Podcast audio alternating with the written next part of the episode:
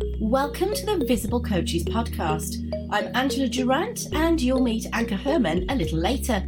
Between us, we have 30 years of business experience. We've started and grown our businesses from nothing but an idea, learning to play to our strengths as introverts in what often feels like an extrovert world. If you have ever felt any resistance to how others tell you you have to market yourself or bare your soul on social media just to get clients, then this podcast is for you. We know the unique challenges that introverted coaches face when it comes to selling their services. So, if you're ready to learn how to spot those golden opportunities right under your nose, clarify your message, nurture that market, and get more business coming your way, all without sacrificing your energy levels or well being, then plug your AirPods in and let's go. Well, welcome to the Visible Coaches podcast with Angela and Anka. And today we're getting a little bit deep and vulnerable. Well, I am anyway, and you'll probably hear a laugh from Anka. But we are talking about the power of the fuck it moment. So be aware this does have some swearing in it, this particular podcast. but the power of that moment where you just go, fuck it. Okay. And what would happen if and why it's so important to honor those moments rather than squish them down. So they often show up when you feel backed into a corner, when you're running out of money, when you have tried so many different things and you don't know what to do, when you've followed everybody else's advice and you just don't align with it or it's not working for you. And when you feel that, you know, any moment the world is going to cave in, um, everything's going to fall apart and you're going to be completely exposed. The world is going to laugh at you and go, ha ha ha, look at you, you're a failure. You couldn't make it work. There's something inherently wrong with you. And right on the back of all of that thought is this particular move. Anka, do you want to dive in? Tell us some stories. Yeah. I know it well. I know it well. I know it well. Um, I I, re- I remember my own moment, and it was perhaps like the worst time in my life that I remember. It was literally um, I had my sewing business, and you know, about eight years in, and so I was very busy, and I had one particular project, and it was like, yeah, it was 2012, never forget it. And so to finish off, you know, it was about creating dance costumes for a bunch of, you know, for flamenco dance school. So there were about like 50 something dresses to be finished for that particular project, which was a lot of work. And two days before or three days before, they dumped another eight costumes onto me. And uh, so I ended up working four days and three nights without sleeping like literally like i spent 20 minutes on the tiled floor cuddle up to the dog and i was worried that if i would be any more comfortable i wouldn't wake up in time to finish the stuff. So i was physically emotionally mentally i was so exhausted that, that i couldn't even stand straight. And i did manage to get all these dresses more or less done. So you know and and the thing is, you think like, well, that would be kind of enough. For me, that wasn't enough yet to, to reach a breaking point. The breaking point came the day after when two of the dancers left to go on holiday for the entire summer mm. without paying me. That was the moment when I literally, I had enough. Like it was literally the fuck it moment. It was the moment where I said, well, look, I've been bending over backwards to make this work, to give my clients what they wanted. So I'd worked so hard, you know, and didn't feel I got anything in return. So at the end of it, it was like, oh, I'm, i can barely pay my bills with this, you know, and I literally got to the point where I'm like, like, fuck it, like I'm done with this. I'm so done with it. And it was the first time that the anger actually came through, that I allowed myself to let the anger out and to be, and it was literally, look, if I'm done. Like, I will not do anything for you lot anymore, right? So one, and it was now in hindsight, at the at the time, it was like literally, I would have loved to just disappear from the earth, right? and all these years, and you feel so insulted in, on so many levels, you know, and literally nose in the dirt kind of moment. And if I look back on this now, it was like the biggest gift. Because apparently, you know, the universe had tried to tell me that there's a different way, and I didn't get it until I reached that. You know, I love it. I, I love to talk about the power of the fuck it moment because it's literally that moment that it's a Mm. breaking point and that's why it's so hard like you can kind of hustle and you know but until you reach that breaking point most of us won't come to that point until something happens and it was literally like i no longer care. You know all the things that i made myself do or stopped myself from doing because i wanted to have that business make it work give my clients what they wanted you know all of a sudden that was like i no longer care.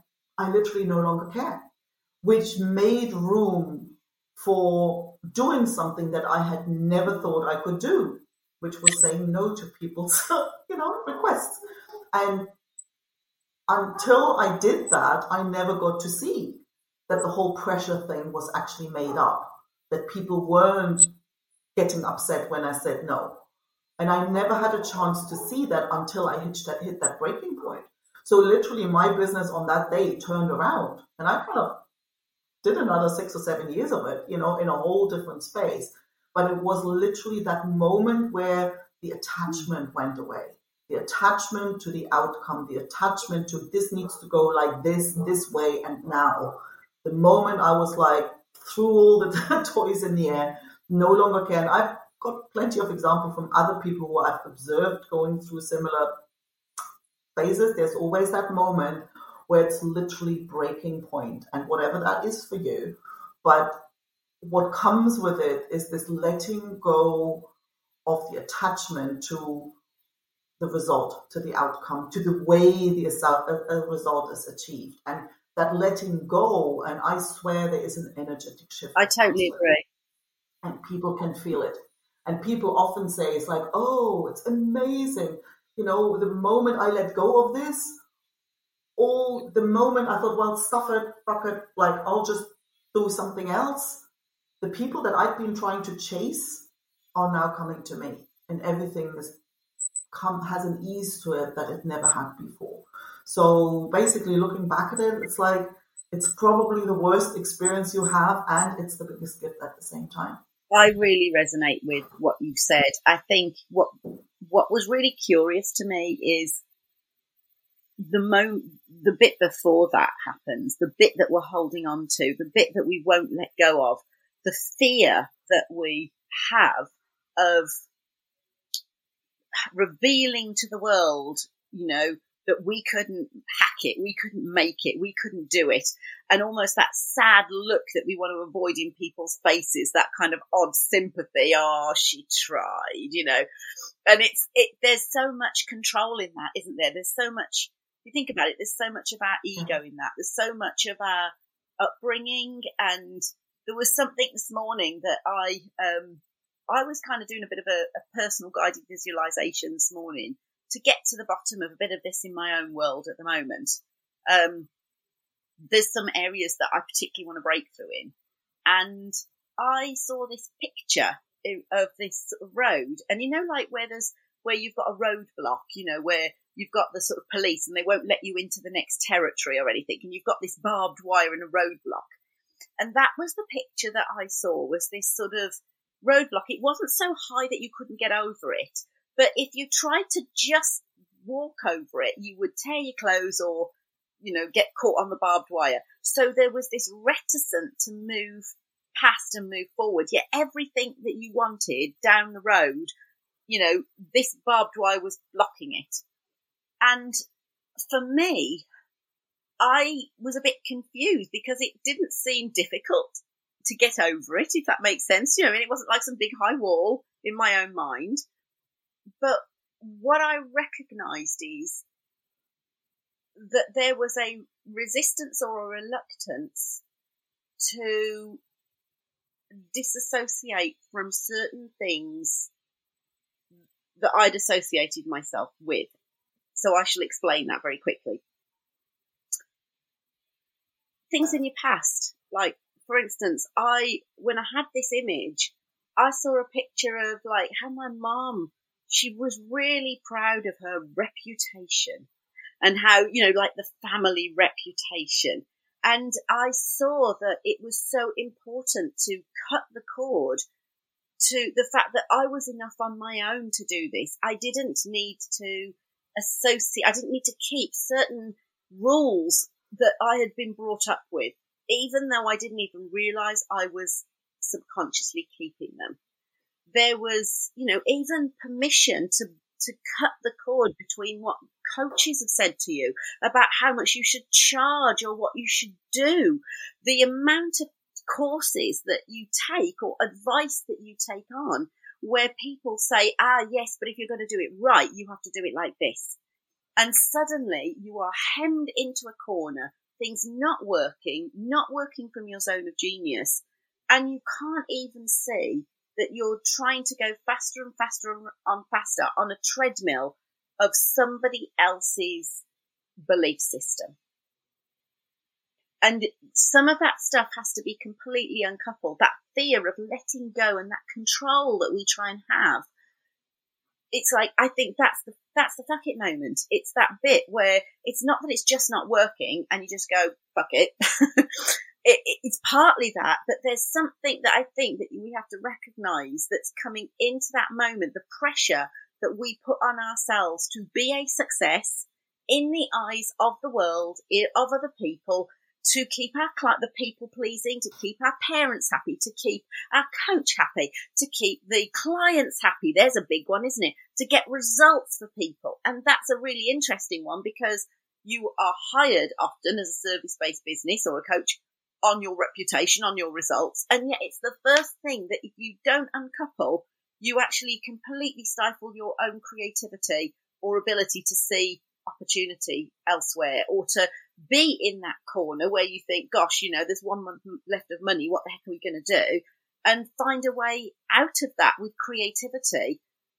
There has, it's that moment right before it. And I think it's, it's trying to control something that cannot be controlled is forever exhausting and never really gives you the results you're, you're, looking for because you know even when people are like oh but yeah well yeah you know like you can you can set yourself all kinds of goals like you want to sell this that but yeah well you know it's not a hundred percent under your control. There's a lot you can do uh, you know and it makes sense to to hone your skills to get good at stuff to learn. Like there's there's not like obviously you want to do that but you also want to remember but it's not 100% under your control.